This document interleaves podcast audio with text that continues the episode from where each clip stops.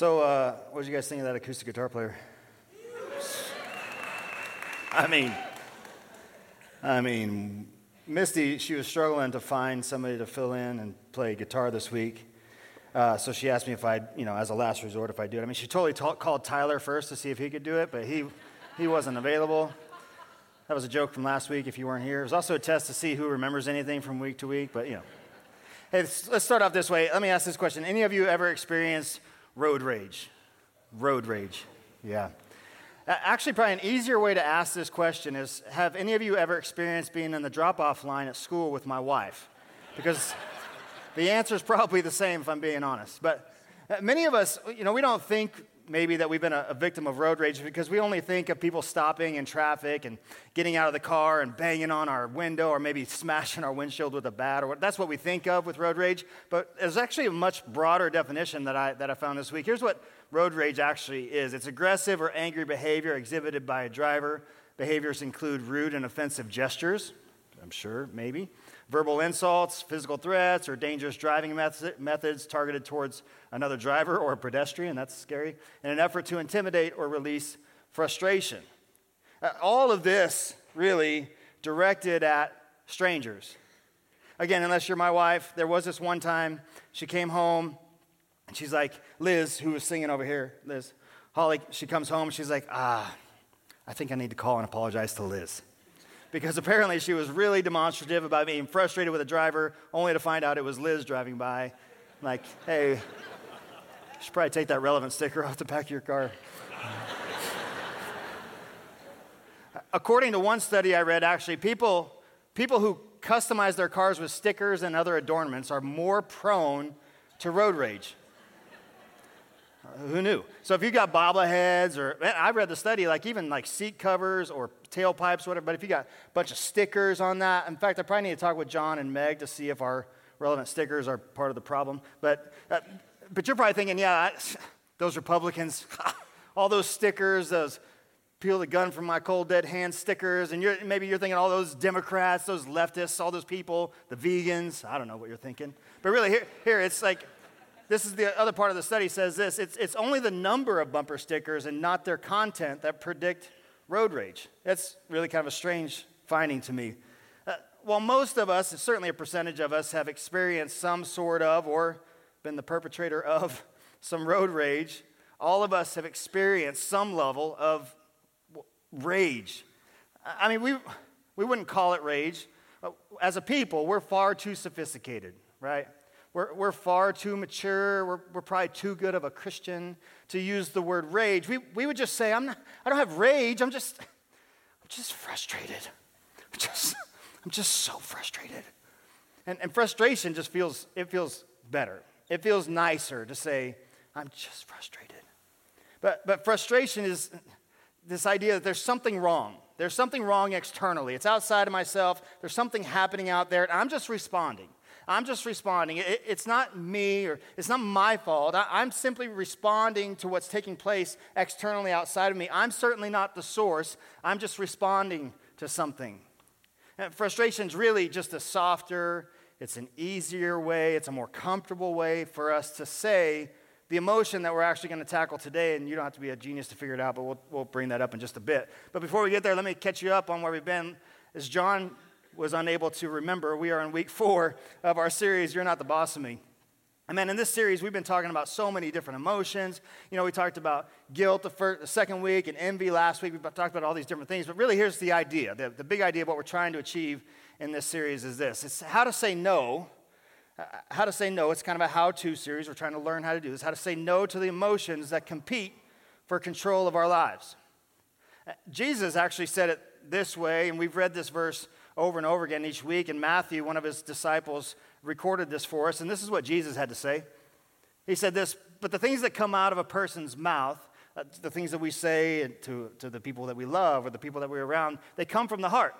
Uh, and these are the things that actually defile them. These are the things that actually put them at odds with God. And for out of the heart, out of the heart, out of from what's actually inside of us, come evil, evil thoughts, evil thoughts of murder and adultery and sexual immorality and so on and so forth. And you might be thinking to yourself, that's not me. Like, I don't, I don't have thoughts of murder. uh, I don't have thoughts of all these terrible things like he's mentioned right there. Well, thankfully, Mark, one of his other disciples, he continues the list a little bit. And he talks about greed and malice and folly, which is really just poor decisions. That might, that might fit you a little bit better. But in this series, we're learning how to monitor our hearts. We're learning how to monitor what's actually going on inside of us because what's inside of us eventually comes out of us. See, when our emotions take control, things in our life, they just, they get out of control. They get in the way. These emotions, they, they're constantly getting in the way. And, and we've said this a couple weeks too. They, they constantly throw us off balance.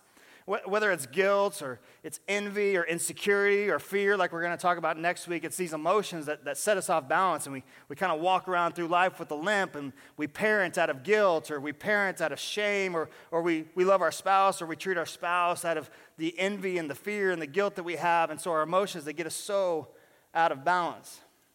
The emotion that we're talking about today that gets us out of balance in our lives is, well, as you probably know, is anger. Here's something I know about you because I know this about myself. That this anger idea, this, is, this isn't a religious thing. It's not a churchgoer thing. It's not a Christian thing. It's, it's, a, it's a human thing. And, and nobody, in, in this scenario, you're a nobody. I'm a nobody. Nobody wants anger to be the boss of them. Nobody wants anger to be the boss of them and have control of them. Nobody wants anger to be the boss of you. The people that are around you do not want anger to be the boss of you, and you don't want anger to be the boss of the people that are around you either. Uh, we've all seen that. We've all been on the receiving side of someone else's anger, rage, or frustration. And, and, and when we're talking about anger today, we're not just talking about this idea of extroverted anger extroverted anger, this idea of people who are loud and boisterous and they're yellers and they flip off the handle, people who lose their temper. You actually may be more like me. I, I don't really lose my temper. I, don't, I rarely raise my voice. I, I don't flip out that much. But if you're like me, you're probably still scary. Like your tone might be scarier. your face, it might be scary. Apparently, my face is scary a lot of the times, even when I don't mean it. And I need, I need one of these shirts. Maybe you need one of these shirts too. It just says, I'm not angry, this is just my face. I'm actually trying to see how many times I can Photoshop my picture on different things throughout the series. But this actually isn't even really true. This, this isn't necessarily true for me. It may not be for you. My face, at times, I may not be angry, but, but my face is telling everybody around me what's actually going on. And my, I may not be extroverted in my anger, I may not be yelling and screaming, but, but my tone and my face makes it pretty clear what's actually going on inside of me. Maybe for you, maybe your silence. Maybe your silence is just deafening. Maybe your moodiness, maybe it's the up and down of your mood constantly. Maybe the people around you know that's, that's really what's coming out from what's inside of you. Maybe your pride causes that in you. Maybe you pride yourself on the fact that you're not extroverted. Maybe you say, hey, it's not, I'm not the one yelling all the time. I'm not the one screaming all the time. That's you. But you introvert your anger, uh, pretending that just because you don't scream out loud, that it's not having the impact on the people around you that it probably and actually is. So whether you, you shove it down and you're introverted or whether you, you shout it out and you shut people out, it's just so true that, that anger is such a terrible boss of you. But there is an exemption, an exemption, a kind of an exception, if you will. That there's probably a better way to say this, but this is what I thought of for this, for this week. We're, we're going to call it crusader anger. Crusader anger. It's this type of anger that stirs people, that stirs people who have such a deep heart level care for something that's taken place. They, they, this, it's almost like an anger, kind of like a righteous anger, that, that this crusader anger, it fights against all kinds of evil and injustice in the world. And, and this type of anger, it has led to so many great changes throughout civilization and history. The civil rights movement, women's rights movement, uh, getting women and children out of the sex trade, child labor laws, they could go on and on and on, but this kind of, this righteous crusader type of anger that, that compels you to go out and actually do something in the world, that, that's a different type of anger. But crusader anger stands against and in contrast to the anger that we're actually going to be talking about today. Crusader anger, it reflects this idea that what others aren't getting that they deserve. You're angry because others aren't getting something that they deserve. and all over the world throughout history, there have been men and women who finally got so fed up with something. They got so fed up with it, they finally stepped out. They were compelled to do something and bring about change. This is kind of that crusader, that righteous anger. But, and this is, this is where we're going to swing back to most of us, right? I don't see most of us going out and making massive change in the world because we're so angry. Uh, this, is, this is more where our anger comes from. I'm not getting what I deserve. I'm not getting what I deserve. And so there's this parallel. Actually, there's probably this great deviation, probably, of these two different ideas. One is constructive, it's extremely constructive. It brings about real societal change, and, and things really take place because, because of it. And then there's this extraordinarily destructive side to anger. And, and thankfully, James, he, James is actually the, the, the, younger brother of Jesus, which is just a crazy idea in itself. I, I love it. He has a lot to say about this. James was actually, uh, in the first century, he was kind of the leader. You would probably just call him the pastor of the, the church, the, the gathering of Christ followers within Jerusalem. Uh, James lived an awesome life, and we actually we think that this book was probably written in 44 AD, which that should probably blow your mind a little bit, right? Like just a few years after the death and resurrection of Jesus, we believe this book was written. And then James was martyred. He was stoned in 62 AD. James, the younger brother of Jesus, was stoned to death because he believed his brother was his Lord. Like that, that should be mind boggling to you.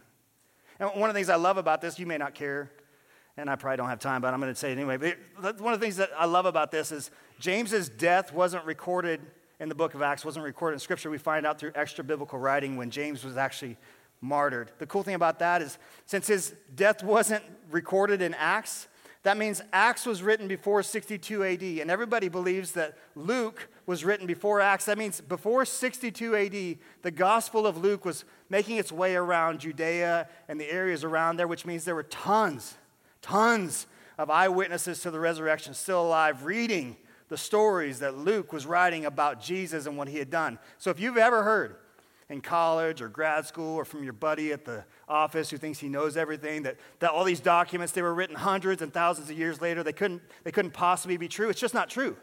Like there's no evidence for that. In fact there's tons of evidence to the contrary and that has nothing to do with what i'm talking about today. So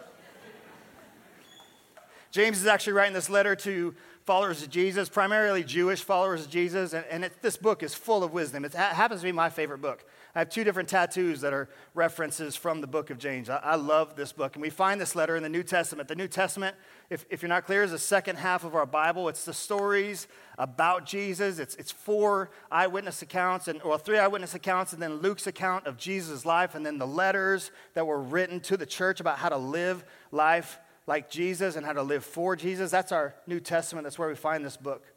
And there are two New Testament principles today that I want to take a look at. Uh, and James actually gives us one of them. That these, these principles are just so stinking extraordinary. That, that if people, if you, if, if I, if we can get our minds around this idea, if we can get our hearts around these two ideas, they have the power to change everything. Uh, that's not hyperbole. I, I don't believe it's hyperbole. I think it has the power to change everything in your life and especially your relationships. It's going to be a little offensive. Uh, maybe, maybe you're going to want to push back a little bit and say, man, I don't, just, I don't think it's that easy.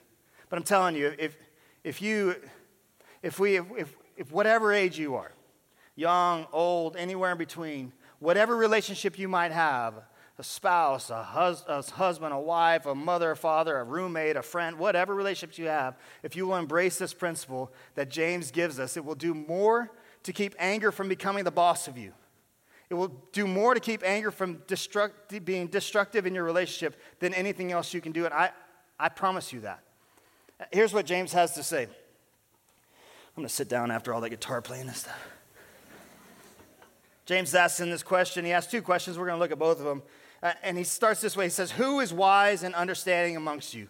So you've got to remember, this is a letter so this is a letter, he, he probably wrote it or he spoke it to a scribe, and they wrote multiple copies of it, and they sent it out to the church across Judea and the surrounding areas, and then groups of followers of Jesus, they would come together and they would read this. And so he's, he's asking them a question. Now, it's kind of a rhetorical question. He doesn't want anybody to raise their hand. You're going to find out why in just a second. And he says, A wise person, a wise person has insight.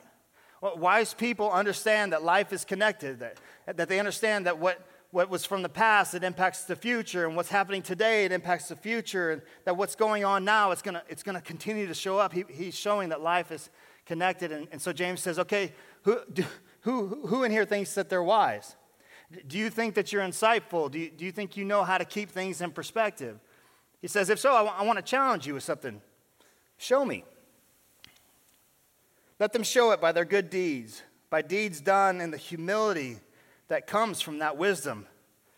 You see, wise people, wise people are humble. Uh, wisdom leads to humility. arrogance just doesn't make any sense, in all honesty. If you think, if you kind of run that out to its natural end, arrogance makes no sense at all. Have you ever met a wise, arrogant person? Or have you met an arrogant person and spent enough time with them to find out they're wise? I, I haven't. To me, and, and to James, James is saying if you're wise, I should see it. It. Should play itself out in our interactions and the way that we work together. Your wisdom is made visible to me through your humility. Uh, humility is extremely powerful, but it's not natural. It's not natural to you, it's not natural to me.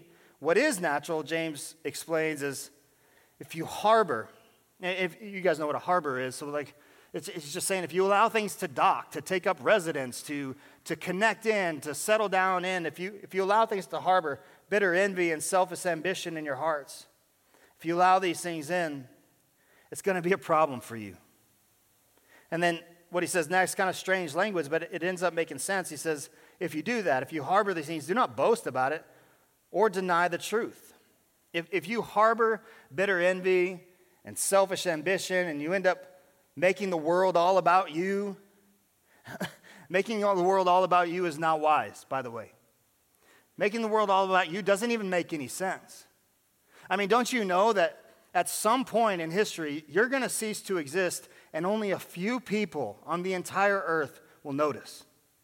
Like, how could you think that the world is all about you? Wisdom comes from humility. James is saying, if you're stuck there, if you allow that stuff to harbor, to, to dock, to take up residence, to settle down in your heart, it becomes the filter through which you live, through how you talk, through how you parent, through how, how you do marriage. He said, You're just denying the truth. And then he tells us you know, what we kind of already know.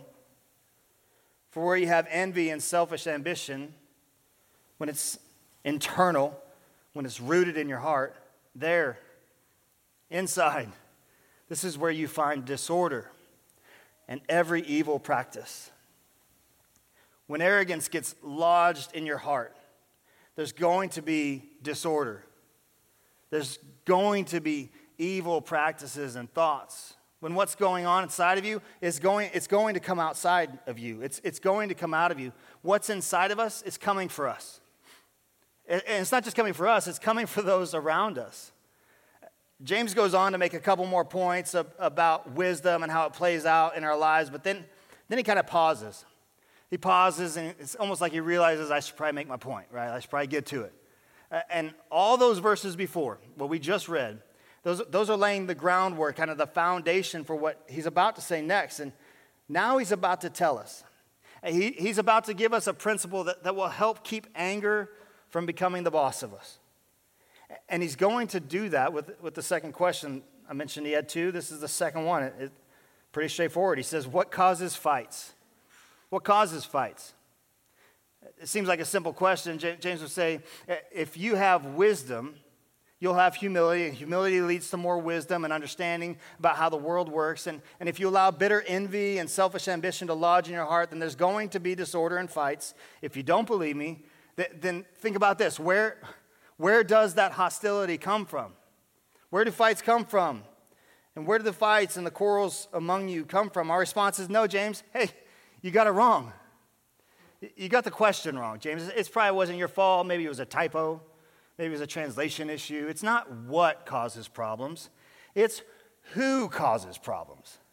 Like, I understand after, you know, writing this out so many times, you probably got, it's, it's not what, it's who. And I'll tell you who, it's my mom. it's my mom. She won't leave me alone. I'm 45 years old. I can live my own life, mom. It's my, it's my husband. Like, have you ever talked with him? Have you ever heard him come home from work? It's my, he's the who that causes the problem. It's my middle school daughter. Have you ever had a middle school daughter? Then you would know that is who causes problems. And James, James is pretty clear. He's like, ah, that's, see, there's the problem. There's a problem. It's not a who, it's a what. And as long as you think it's a who, you're, you're never going to deal with the what. You're never going to get to the bottom of the what. And so he tells us, isn't it, isn't it that they come from your own desires?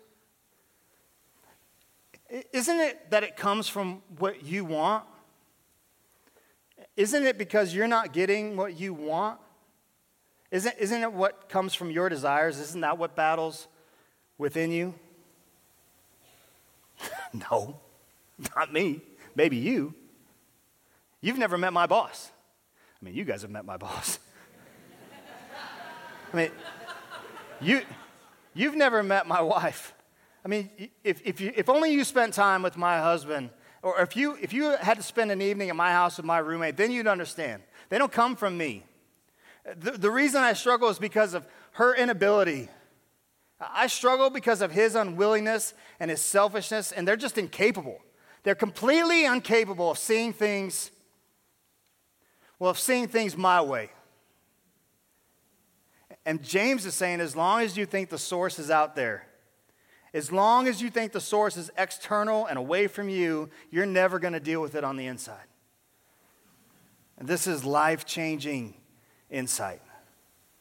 This is life change. This is relationship changing insight. If both parties, if both parties could begin to embrace this principle, this idea, anger will never be able to become the boss of you. I'll say it in a less cheesy way from our, than our title. Anger will not have control over your relationships.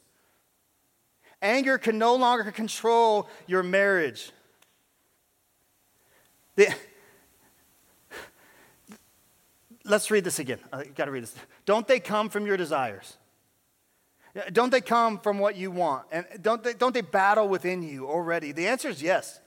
They do every single time because the reason we fight, the, the reason we quarrel, the, the conflict is because there's something that we want that we're not getting. I want respect. I want respect and I'm not getting it. All I ever asked you to do was clean your stinking room. That's all I want. I, all I've ever wanted is that when I come home from work, can you just have some food ready? That's all I've ever asked. And, and I know how you, you're going to respond. It's fine. I've responded this way too, but I've earned it. I've earned it. Look at all that, look at all that I've done. I, have earned it. And you're right. You're right. And all you want is for you to get what you've earned, right? Yeah, that's what I want. So you're not getting what you want, right?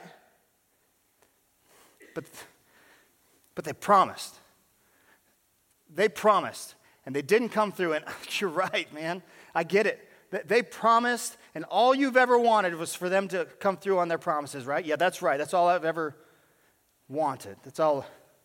But that just, it just isn't fair. It, just isn't fair.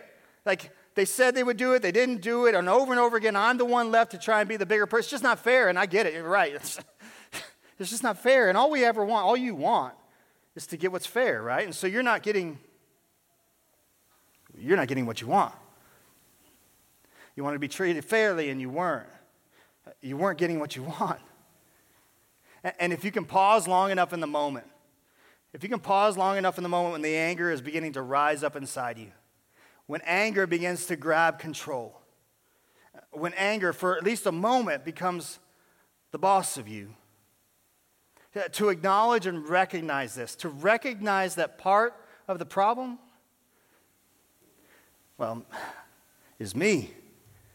It's liberating, it's, it's relationship changing. And James goes on just a little bit more, and he says this, and it, it might feel like hyperbole, but maybe not. You desire but do not have, and so you kill. His point is really this is if we don't recognize, if we don't recognize that the source of our anger is actually inside of us, you can disagree, that's fine but, but that the source of our anger is actually inside of us, not outside of us, then we have the potential to take things to an unhealthy level. we have inside of us the potential to take things to destructive extremes. As long as you think it's him, as long as you're constantly putting it all on her or them, and, and since you can't control them, you feel like you have an excuse to not control yourself. And James is saying, no, heads up. Like, heads up, everybody. All of you people who are wise and understanding, that's inside of you. Uh, to think for a moment that you don't have it in you to do something unhealthy or scary to another person to get what you want, don't deceive yourself. Don't deceive yourself. Be humble enough to recognize, oh my God, that actually, that's actually in there. And if you let it, if you let it and you don't recognize it, it can, it can grab a hold. It can grab a hold, and in just a moment's time, it's, it's now the boss of you and it's controlling you. And then James wraps up with this final statement. He says, This, you covet, but cannot get what you want. You covet, but cannot get what you want. And so you quarrel and you fight. The source of our anger is not out there, it's in here. We aren't getting our way. We, we aren't getting what we want. I want what I deserve. I, I want what I was promised. Should, should you ever be upset, though? Like, I don't want you to hear something I'm not saying, because I'm not, I'm not saying you should never be upset. Uh, certainly, there are times in life where, where circumstances come in and you're going to be upset. And, kids, by the way, just so you know, like, I'm not getting you off the hook here, right? Like, so if you come home late from curfew, your parents have the right to be upset. But it's what we do with that. What, what do we do in the midst of that situation? Uh, when we're in the midst of that argument, wise and understanding people, they'll, they'll pause. They'll pause and they'll realize part of the problem Part of the problem, uh, the source of the problem, is I'm not getting what I want. And, and just to play out that little curfew scenario just a little bit more, sure, your parents wanted you home on time, but really what they want is the fact that you would respect what, what they ask you to do, that you would show respect to them. And so in that moment, if they can recognize, hey, that's what I really want, like the anger level can drop, the punishment level can go up, I don't know, whatever, just whatever works out. But that's the way it works. In the moment, if you can just, if you can just pause. When you own your own slice of the argument pie, it, be, it brings the temperature way down. So, to do that, I have a suggestion for you, something that I think is super practical. We're actually giving you something you can take with you today and actually use today. This is going to seem a bit odd.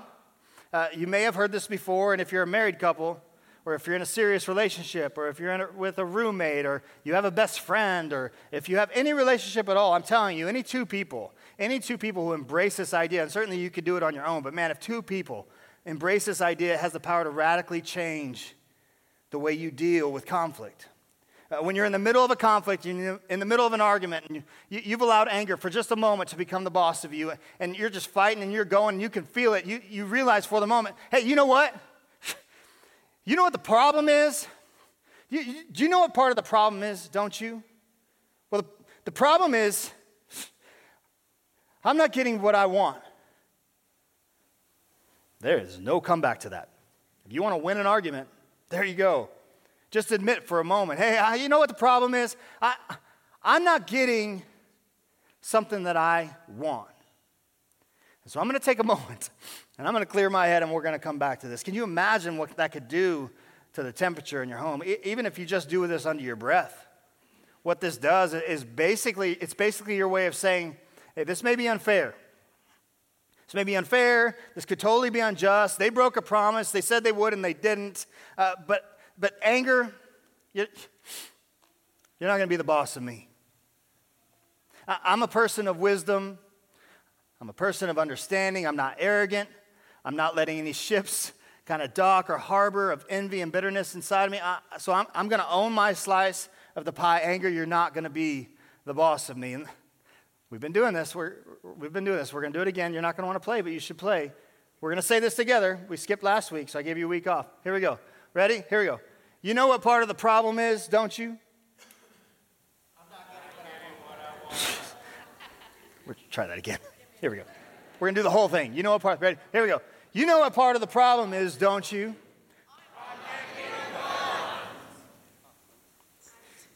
This is tough. Like this is the this is the part that I think there's probably people out there just folding their arms. You don't you don't know. You, you, you don't know what goes on. You've never been in my home. You've never come to my job. This is tough. And I'm not trying to get you to own the whole thing. I'm not trying for you to say, like, you created the whole problem. It's, you're not the whole problem. You're, you're part of the problem. And, and most of the times, a much bigger part of the problem than we're really wanting to own. And here's the deal it's the only part of the problem that we have control over. It's the only part that we have, it's the only part that we have a choice over. I, I got a little story to tell, and I think I got time. You got time for a story? Okay. Um, I don't know why I sit on the chair when I'm telling a story. Whatever. It's the other one.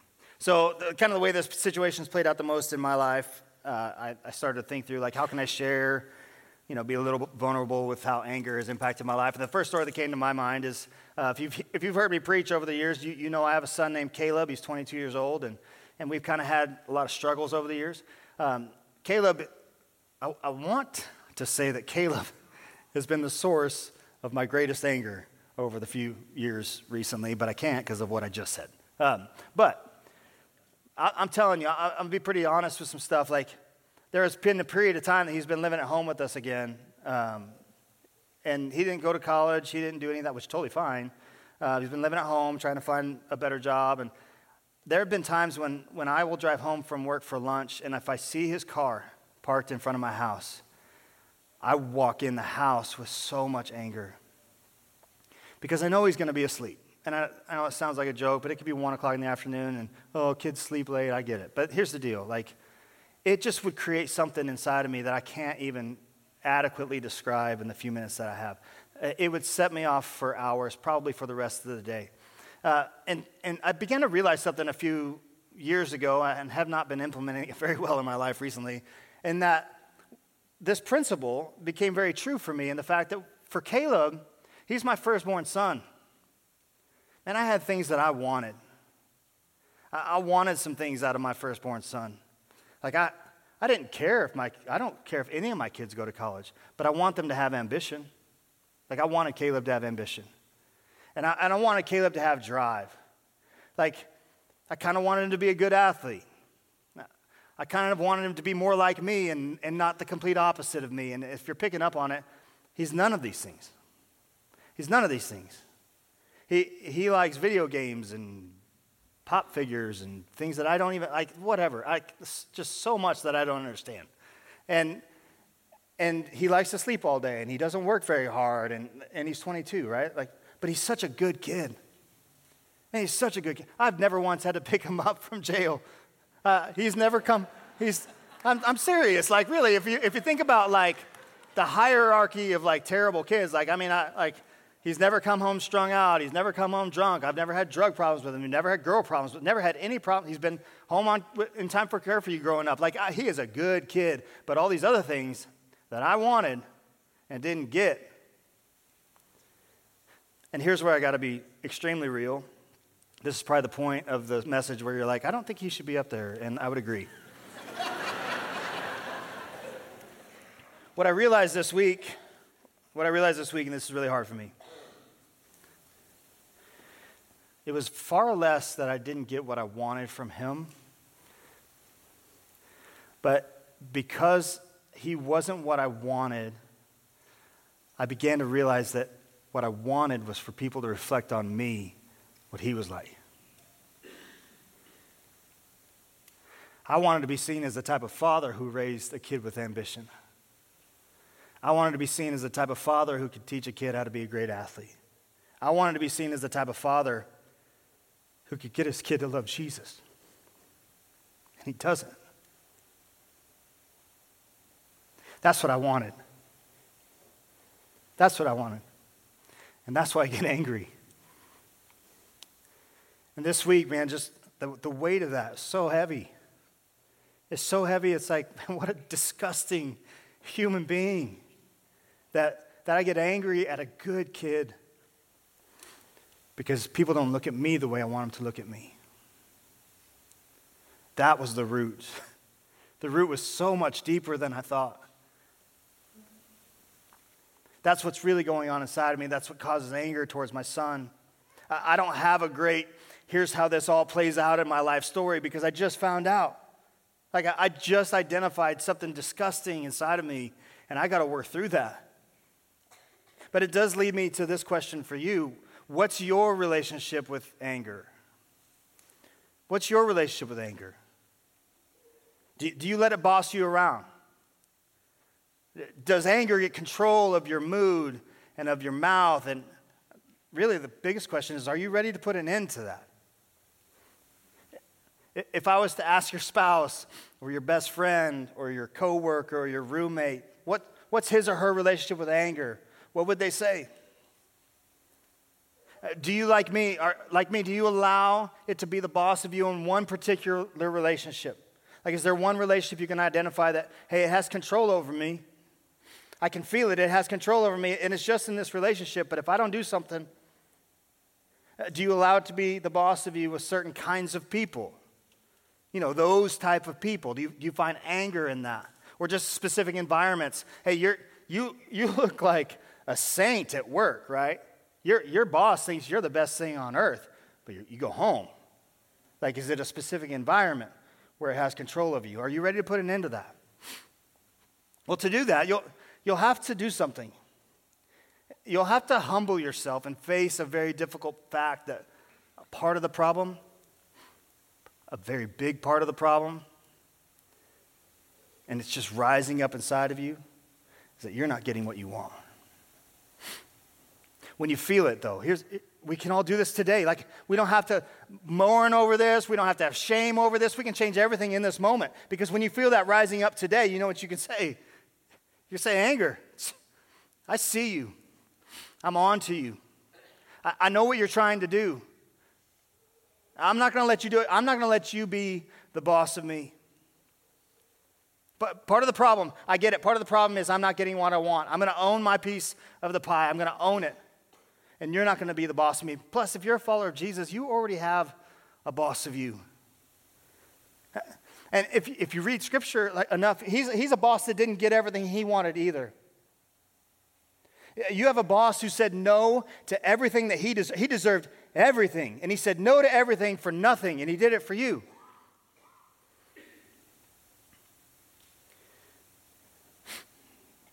You're going to have a, an opportunity, and I believe, this is my guess, within the next 12 hours. I don't know, maybe the next hour, right? Where something's going to well up. You're going to be on the way home. You're going to try to figure out where you want to eat. You're going to realize you don't have any money. So you're going to go home and don't have any food. And it's just going to kind of build up. And you're going to be in this moment. Maybe that's just me. Sorry. I don't, that's what happens to me. You're going to be in this moment. And, gonna, and, and you're going to see, like, I can feel it and you're, you're, in conflict with your spouse and married couples this is just the easiest way for me to think about it. you're in conflict with your spouse and it wells up and somebody has to go first. The more mature person will go first right? The more humble why you can win by going first. And so somebody has to go first. So be the one. Be the one and let me just tell you too like man i'll just speak to you. The biggest reason we don't go first is because of pride the biggest reason I don't go first is because of pride. And I believe the same for you. And, and man, if, you, if you've been on this earth long enough, you know pride, nothing good comes out of it. And so be the one. Be the one to go first and say, hey, I know, I know what part of the problem is. I know that part of the problem is ultimately I'm not getting what I want. Let me pray for us. God, I pray that this truth, that this principle, that it would just enter our hearts or we don't have to remember the exact words. We don't have to remember word for word when we walk out of here what to say. But the principle, the idea of sitting in a conflict or being in an argument or, or feeling frustration or anger towards somebody else, the idea of saying, hey, you know what? I, I think there's probably something inside of me. God, I believe that can change everything. So, God, I pray that throughout the next few days, throughout the, the weeks ahead, that, that we get to hear stories of relationships mended and and temperatures in homes going down because enough people have said that they understand, that they're going to own their piece of the pie, that they come into each relationship with humility. God, we love you. We pray that you would help us know how to live more like you and for you in this world. We pray all these things in your name. Amen.